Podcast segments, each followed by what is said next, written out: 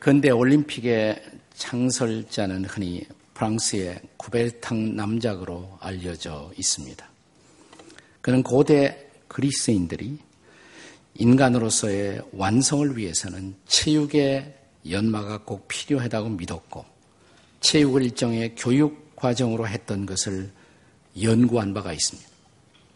그리고 고대 그리스 경기에서 가장 기본적인 체육 종목으로 오종 경기를 정했던 것을 주목했습니다. 달리기, 멀리 뛰기, 창 던지기, 원반 던지기, 레슬링 이것이 고대 오종 경기였던 것을 어, 착안하면서 1912년 스톡홀름 올림픽 경기에서 쿠베르탕 남작은 근대 오종 경기를 어, 제청하기에 이르렀습니다. 고대 오종 경기가 아니라 이제 근대 오종 경기. 다섯 종목을 제안했습니다. 사격, 펜싱, 수영, 승마, 크로스 컨트리 이 다섯 종목을 근대 올림픽 다섯 가지 가장 기본적인 경기로 어, 제안한 것입니다. 어, 그 중에 승마는 그냥 평지를 달리는 것이 아니라 여러 형태의 장애물을 뛰어넘는 그런 경기였습니다. 꼭 그럴 필요가 있느냐? 그냥 말 빨리 달리는 걸로 경주하면 됐지. 이런 논의는 쿠베르탕 남작의 의미 있는 발언으로 그 논의가 결론을 내리게 됩니다. 그는 이런 말을 했습니다. 장애물을 극복하지 않고는 인간이 완성될 수가 있겠습니까? 장애물은 바로 인생의 모습입니다. 그렇습니다. 장애물 경기는 바로 인생의 모습이고 장애물을 극복하지 않고는 인생의 꿈은 결코 실현될 수가 없습니다. 오늘은 장애인 주일입니다. 흔히 장애인은 선천적 장애인과 후천적 장애인으로 나뉘어서 생각합니다. 선천적 장애인은 나면서부터 인생의 장애를 안고 삶을 출발하는 분들이고 후천적 장애인은 인생의 어느 한 시점에 일어난 사고나 질병으로 나머지 인생을 장애를 아는 채 살아야 하는 그런 분들입니다. 그런데 통계를 보면 어느 나라나 대충 인구의 10분의 1은 장애인이고요. 인구의 10분의 1이 장애인이에요. 그리고 그 장애인의 90% 우리 한국의 작년 통계는 89%가 후천적 장애인이라는 통계가 나와 있습니다. 그 말은 무슨 말이냐면 장애의 가능성에서 예외인 사람은 아무도 없다는 것입니다. 조금 드리기가 거북한 말씀이지만 그것은 진실이고 진실을 대면할 때 우리는 삶에 진지할 수가 있습니다. 여러분과 저는 우리 모두 예비 장애인이라는 사실입니다. 자, 옆에 사람을 똑바로 쳐다보면서 당신도 예비 장애인입니다. 다 같이 한번 해보세요. 시작. 당신도 예비 장애인이십니다. 사실이죠. 네. 그 현실을 우리는 받아들이고 장애인에 대한 우리들의 의식 구조와 편견을 수정할 필요가 있습니다. 인생의 문제라는 것은 내게 장애가 있느냐 없느냐는 장애 그 자체보다도 문제는 장애를 어떻게 수용하면서 혹은 극복하면서 살아갈 수 있느냐는 문제인 것입니다. 인생이 걷는 삶의 여정 어느 곳에도 장애물은 반드시 존재하기 때문입니다. 바벨론 포로에서부터 시온의 땅으로 돌아와 성전 건축을 시도한 이스라엘 백성들, 그들도 장애 앞에 직면합니다. 그래서 결국 성전 건축을 시도하다가 무려 16년 동안 이 건축은 다시 중단된 채 시간을 보내야 했습니다. 그들은 결국 이 장애물을 어떻게 극복했을까요? 이것은 오늘 인생의 자리에서 다시 일어나 새 일을 시작하기 위해서 우리가 반드시 얻어야 할 중요한 해답의 문제라고 할 수가 있습니다. 자, 다시 일어나 시작하기 위해 여러분과 저에게, 우리에게 필요한 일은 무엇일까요? 첫째로 하나님의 말씀을 받아야 한다는 사실입니다. 자, 중단되었던 성전 건축, 그것이 다시 시작될 수 있었던 위대한 역사는 선지자들이 선포한 하나님의 말씀의 예언과 함께 시작됩니다. 본문의 1절을 함께 같이 읽겠습니다. 1절 말씀 다 함께 읽겠습니다. 시작. 선지자들 곧 선지자 학계와 이또의 손자 스가랴가 이스라엘 하나님의 이름으로 유다와 예루살렘에 거주하는 유다 사람들에게 예언하였더니 여기 두 명의 선자가 등장해요. 학계, 스가랴. 자, 이 두 선지자가 하나님의 말씀을 전함으로 위대한 새 역사가 시작된 것입니다. 학계가 전했던 메시지를 우리는 학계 1장 4절에서 볼 수가 있습니다. 같이 한번 읽겠습니다. 시작. 이 성전이 황폐하였거늘 너희가 이때에 판벽한 집에 거주하는 것이 옳으냐? 다시 말하면 그가 이 말씀을 예언하던 그 당시 소위 하나님의 백성들은 개인의 사적인 안락에만 빠진 나머지 하나님 나라에 대한 관심을 잃어가고 있었던 것입니다. 그리고 오직 어떻게 내가 좀 더 나은 집에서 사느냐 거기에만 관심이 있고 하나님의 일에 대한 관심을 상, 실한 채 보다 나은 집에 살 것만을 고민하고 있었던 그 당시의 주의 백성들을 향해 학계 선지자가 이 말씀으로 도전한 것입니다. 성전은 황폐 있는데 너희 집만 꾸미는 것이 합당하냐 이 말이에요. 자, 몇 달 후에 스가랴 선지자도 다시 주의 말씀을 전합니다. 스가랴 1장 3절입니다. 같이 읽겠습니다. 시작. 그러므로 너는 그들에게 말하기를 만군의 여호와께서 이처럼 이르시되 너희는 내게로 돌아오라. 만군의 여호와의 말이니라. 그리하면 내가 너희에게로 돌아가리라. 만군의 여호와의 말이니라. 다시 쉽게 말하면 회개하라 이 말이에요. 돌이키고 회개하라.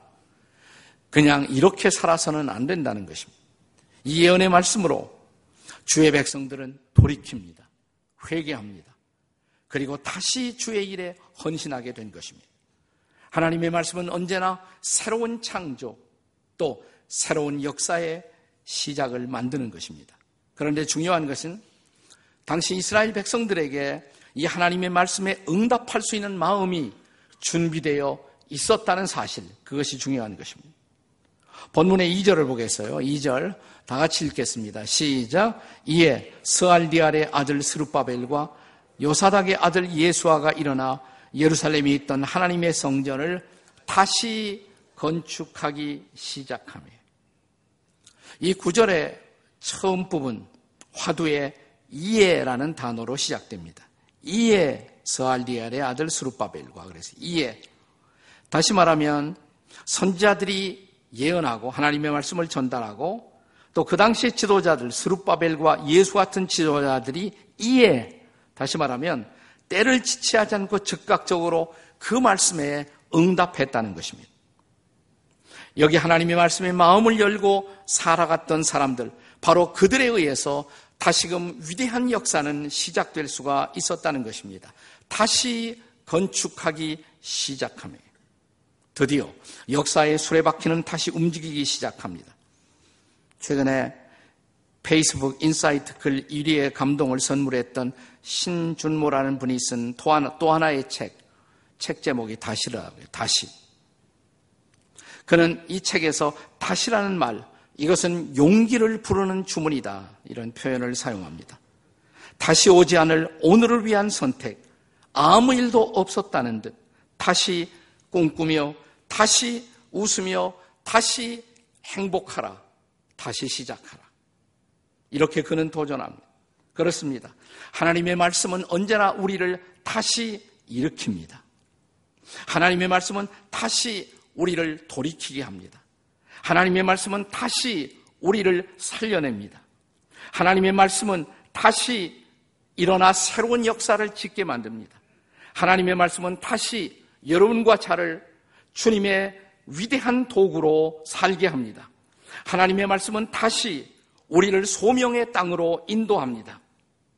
그렇다면 사랑하는 여러분, 지금이야말로 오늘이야말로 다시 하나님의 말씀을 붙들고 다시 일어나 걸어야 할 때인 줄로 믿습니다.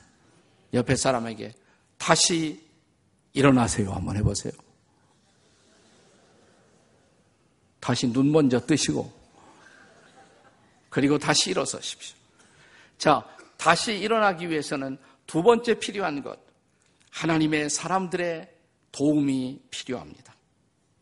다시 일어나 건축하기 위해서 필요했던 것은 많은 사람들의 도움이었습니다. 자, 하나님의 말씀을 받고 지도자들이 일어나 건축을 시작하자마자 오늘 본문 2절의 마지막 대목에 보면 하나님의 선지자들이 함께 있어 그들을 돕더니 이렇게 기록되어 있습니다. 하나님의 선지자들은 말씀만 전한 것이 아니에요. 자, 그들은 역사의 현장 한복판에 나가서 백성들을 돕기 시작한 것입니다. 그렇습니다. 여기서 우리는 참으로 우리가 하나님의 말씀을 순종하기만 하면 필요한 도움은 반드시 주어진다라는 레슨을 얻을 수가 있습니다. 그리고 그때 하나님의 백성들은 이런 필요한 도움을 수용하는 지혜를 또한 보여주고 있습니다. 여러분, 필요한 도움을 받을 때는 받아야 합니다. 도움을 거절하는 것은 용기가 아니에요. 그것은 때로 교만일 수가 있습니다. 왜냐하면 우리는 서로 서로 도우며 살아가도록 그렇게 지음받은 존재이기 때문에 그렇습니다. 바울 사도는 우리들의 신앙생활에 있어서도 가장 필요한 것이 뭐냐? 바울이 그의 편지를 통해서 성도들을 권면할 때 가장 많이 사용했던 단어가 뭐냐면 서로 서로라는 단어였습니다. one another 서로 서로 세우라. 서로 서로 덕을 세우라. 서로 서로 짐을 지라. 서로 서로 권면하라. 서로 서로 찬양하라. 서로 서로 기도하라. 서로 서로 죄를 고하라. 서로 서로 용서하라. 서로 서로 위로하라. 서로 서로 사랑하라. 그게 신앙생활이에요. 신앙생활을 혼자 하는 것이 아니에요. 교회가 필요한 이유, 공동체가 필요한 이유, 서로 서로 일으켜 세우기 위해서. 그렇습니다. 서로가 서로를 돕기 시작할 때 가장 기뻐하는 분은 누구일까요? 서로 서로 세우라고 명령하신 바로 그 하나님이 가장 기뻐하지 않으시겠습니까? 그렇습니다. 자, 서로를 돕기 시작할 때 하나님은 이 일을 축복하십니다. 그리고 아무도 막을 자가 없었다. 이것이 본문의 레슨입니다. 자, 5절을 보겠습니다. 5절 말씀 다 같이 읽겠습니다. 시작. 하나님이 유다 장로들을 돌보셨으므로 그들이 능히 공사를 막지 못하고 이 일을 다리오에게 아뢰고 그 답장이 오기를 기다렸더라. 이런 말 있죠. 하늘은 스스로 돕는 자를 돕는다. 그건 성경이 아니에요. 그건 속담이지. 그걸 성경적으로 바꾸기 위해서는 이렇게 바꿀 수가 있을 것입니다. 하늘은 서로가 서로를 도울 때 비로소 도울 수가 있다. 그건 성경적이에요. 왜냐하면 하나님 나라의 본질은 서로가 서로를 도우면서 섬기는 나라. 그것이 하나님의 나라의 모습이기 때문에 그렇습니다. 유명한 세계적인 전도자 빌리그리암이 천국을 묘사하면서 우리가 천국에 가면 틀림없이 식탁에서 우리는 긴 젓가락을 사용하고 있는 것을 보게 될 것이다. 왜 그랬을까요? 우리가 식탁에서 긴 젓가락을 사용하면 어떤 일이 벌어집니까? 그 긴 젓가락으로 내 입에 쑤셔 넣으려면 이게 계속 칼쌈밖에 못해요. 긴 젓가락이니까. 어떻게 해야 돼요? 긴 젓가락으로 서로를 먹여줘야 돼요. 그게 천국이다 이 말이에요. 서로가 서로를 먹여주는 나라. 서로가 서로를 섬기는 나라. 서로가 서로의 필요를 채워주는 나라. 서로가 서로의 팔을 씻기는 나라. 이것이 바로 천국의 본질이라는 것입니다. 성경을 관통하는 가장 중요한 계명은 하나님을 사랑하고 마음과 뜻과 정성을 다해서 하나님을 사랑하고 그 다음에 내 이웃을 내 몸과 같이 서로 사랑하라. 이 명령이 온전히 준행되고 실천되는 그곳, 그것이 바로 천국이 아니겠습니까? 다시 일어나 새 일을 시작하기를 원하십니까? 그렇다면 내 인생에 내가 지고 있는 짐도 무겁고 힘들고 아프지만 하지만 내 주변에 나보다 더 아프고 나보다 더 힘들고 너보다 나보다 더 힘겹게 인생을 살고 있는 이웃들을 좀 주목해 보십시오.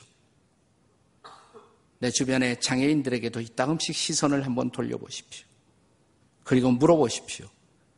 내가 무엇을 도울 수가 있는지. 그리고 그들과 함께함의 마당에 자주 서보십시오.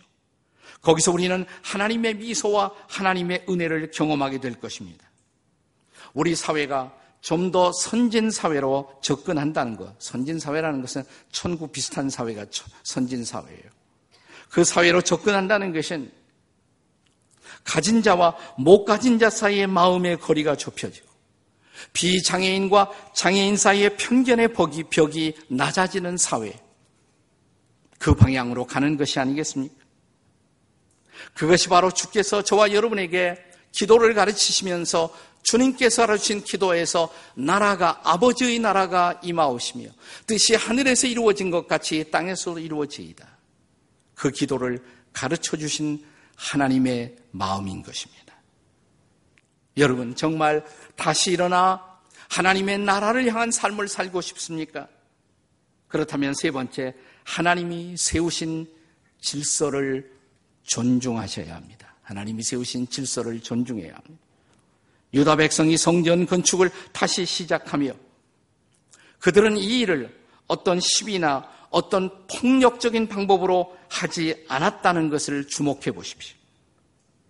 본문 3절에 보시면 다뜨네라는 총독이 유대인들의 성전 공사 재개 소식을 보고받고 이것이 누구의 지시로 이루어진 일인가를 묻습니다. 4절에는 건축을 지시한 사람의 이름을 아뢰었다. 그건 틀림없이 아마 2절에 기록된 수룹바벨, 수룹바벨, 혹은 수룹바벨의 별명은 다른 이름은 세스바살, 똑같은 사람이에요. 당시 유대 총독입니다. 그러니까 유대 어뜸가는 지도자가 명령했으니까 그들이 같이 또 일을 한 것입니다. 6절 이하 에스라 5장 전체의 메시지는 그것이 합법적인 절차를 통해 이루어졌다는 것을 우리에게 증거하고 있는 내용입니다. 합법적인 법의 테두리 안에서 성전 공사가 이루어졌다는 것입니다. 그리고 마침내 마지막 두 구절, 이 장의 에스로 5장의 마지막 두 구절, 16절, 17절은 그 당시 다리오 왕, 그러니까 시작은 고레스 왕 때 시작이 됐어요. 근데 벌써 이제 다리오 왕 2세, 이 다리오 왕의 최종 재가를 확인하는 말씀이 마지막 두 구절에 기록됩니다. 함께 같이 읽겠습니다. 같이 읽습니다. 시작. 이에 세스바살이 이르러 예루살렘 하나님의 성전 지대를 놓았고 그때로 지금까지 건축하여 오나 아직도 마치지 못하였다 하였사오니 17절 이제 왕께서 좋게 여기시거든 바벨론에서 왕의 보물 전각에서 조사하사 과연 고레스 왕이 조소를 내려 하나님의 이 성전을 예루살렘에 다시 건축하라 하셨는지 보시고 왕은 이 일에 대하여 왕의 기쁘신 뜻을 우리에게 보이소서. 그 왕의 재가를 확인하는 것이에요. 신청하는 것입니다. 그리고 그 허락을 다시 득하는 것입니다. 사랑하는 여러분, 성경의 하나님은 법의 하나님이십니다. 율법을 주시는 하나님이십니다. 그것은 우리의 삶이 하나님의 법을 따라 질서를 따라 우리의 삶이 만들어져 가기를 하나님이 기대하신다는 것입니다. 어떤 경우에도 어떤 상황 속에서도 무법과 무질서는 하나님의 속성과 결코 일치하지 않으십니다. 왜냐하면 하나님은 법의 하나님, 하나님은 질서의 하나님이시기 때문에 그렇습니다. 그래서 하나님의 백성들이 추구하는 어떤 일도 법과 질서의 테두리 안에서 이루어져야 한다는 것입니다. 아무리 좋은 동기를 가졌다 해도 법을 떠난다면 그것은 결코 하나님의 축복받을 만한 일은 아니다라는 것을 우리는 먼저 기억할 필요가 있습니다. 물론 때로 우리가 살고 있는 이 사회 속에는 바람직하지 못한 법이 또 때로는 악법이 존재하고 있는 것도 사실입니다. 그러나 저는 악법이라도 한 사회 속에 존재하는 것이 법이 없는 사회보다는 훨씬 더 낫다고 생각해요. 물론 그럴 경우 그리스도인들은 이 땅의 악법들이 보다 정의로운 법으로 대체될 수 있도록 그 법을 바꾸는 법률 개혁 활동에 우리들 자신을 들여야 할 필요는 분명히 있습니다. 그러나 그때까지 우리는 현재의 법에 순종하고 따르면서 하나님 우리에게 맡겨진 어떤 사역, 그 일을 이루어갈 필요가 있다는 것입니다. 저는 그런 의미에서 바울 사도가 로마서 13장 1절에서 각 사람은 위에 있는 권세들에게 순복하라, 복종하라. 혹은 우리 예수님도 가이사의 것은 가이사에게 하나님의 것은 하나님에게 바치라고 말씀하신 의도가 거기에 있다라고 생각을 합니다. 그렇다고 이 말씀이 세속 권력에 대한 맹목적인 순종을 가르치는 말씀은 결코 아닙니다. 저는 분명 한 국가, 한 사회가 정상화되기 위해서는 나라를 이끌고 있는 리더십을 백성들이 존중하고 그들의 통치에 협력해야 하는 것이 하나님의 보편적인 뜻이라고 확실히 믿습니다. 문제는 그러나 권력을 잡고 있는 사람들이 권력을 남용할 때 혹은 악용할 때 그리고 백성을 억압한다면 우리는 어떻게 할 것이라는 딜레마가 항상 우리를 괴롭힙니다. 저는 그럴 때라도 그럴 때라도 우리는 법을 떠나지 않고 법 안에서 그런 현실을 타개하고 바꿀 수 있는 노력이 우리에게 필요하다고 생각해요. 제도적으로 그러한 권력자들이 백성 억압하지 못하도록 법이 개선되는 노력을 우리는 꾸준히 해야 하고 그래도 안 되면 정권이 바뀔 수 있도록 우리에게 주어진 투표권을 정당하게 행사해야 한다고 믿습니다. 예를 하나 들어보겠습니다. 요즘 이 사람 저 사람하고 만나서 제가 얘기를 하다 보면 새로운 정권이 들어오고 나서부터 그 세금이 많이 부과되면서부터 힘들어하는 그런 사업을 하는 분들이 적지 않은 모습을 볼 수가 있습니다. 자, 이런 세제 활동이 강화되면서 내 사업장에 부당하게 세금이 징수되었을 경우 우리는 어떻게 해야 할까요? 세금을 거부하고 거리에 나가서 투쟁을 시작할까요? 저는 그것은 바른 방법이 아니라고 생각해요. 일단 낼 것은 내야 한다고 생각합니다. 아무리 힘들어도 세금을 일단 내고 할 수 있는 모든 합법적인 방법으로 이런 세금 징수의 부당성을 항의하고 적절한 세금 징수가 입법화되는 일에 우리의 모든 역량을 집중시킬 필요가 있다고 믿습니다. 그래도 개선이 안 되면 어떻게 해요? 그렇게 어려운 거 아니에요. 다음 선거에서 부자들에게는 감세하고 서민들에게는 부당한 과세를 하는 정권에 절대로 표를 주지 말아야 합니다. 그동안에 또한 사회적 약자들, 또 특별히 장애인 같은 사람들, 이런 분들은 우리 사회에서 특별히 많은 부당하고 불편한 편견 속에서 삶을 살아왔던 것도 사실입니다. 감사한 것은 그래도 깨어있는 법률가들이나 사회복지가들의 활동을 통해서 아직도 갈 길이 멀지만 그래도 우리 사회 속에 이런 장애인들의 사회적 약자들의 처우가 훨씬 더 개선되고 있다는 사실은 감사해야 할 일입니다. 우리는 우리의 정부 혹은 우리의 사회 그리고 우리의 교회도 이런 사회적 약자들을 품에 안고 돌아보는 일에 훨씬 더 커다란 패션과 헌신이 우리에게 필요하다고 믿습니다. 우리가 꿈꾸는 나라, 우리가 꿈꾸는 사회 어떤 것일까요? 요즘 청년들 실업으로 젊은이들이 많이 힘들어하고 있는데 청년들이 창업이라는 모험을 감행하고 그들이 실패해도 다시 일어설 수 있도록 응원을 해주는 나라. 우리가 꿈꾸는 나라 아니겠어요? 사회적 약자들인 장애인들이 저들의 몸의 불편함에도 불구하고 그들의 꿈이 펼칠 수 있도록 그들이 노력할 때마다 애쓸 때마다 박수를 치고 응원하는 나라. 이런 나라가 오기를 기도하는 저와 여러분이 되시기를 주의 이름으로 축복합니다. 지난 3월 어, 뉴스에 이렇게 보다 보니까 한 시각 장애인이 에베레스트 정상에 도전하는 원정 발대식이 뉴스에 보도되었습니다. 시각 장애인이 에베레스트 정상을 대단하구나. 그래서 제 뉴스가 제 시선을 끌었어요.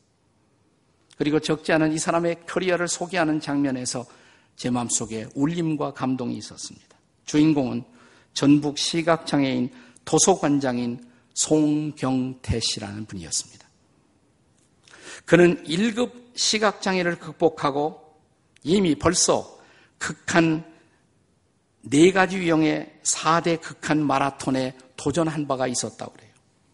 사하라 사막, 고비 사막, 아타카마 사막, 남극 마라톤, 이 네 가지 극한 마라톤에 이미 도전했어요. 네.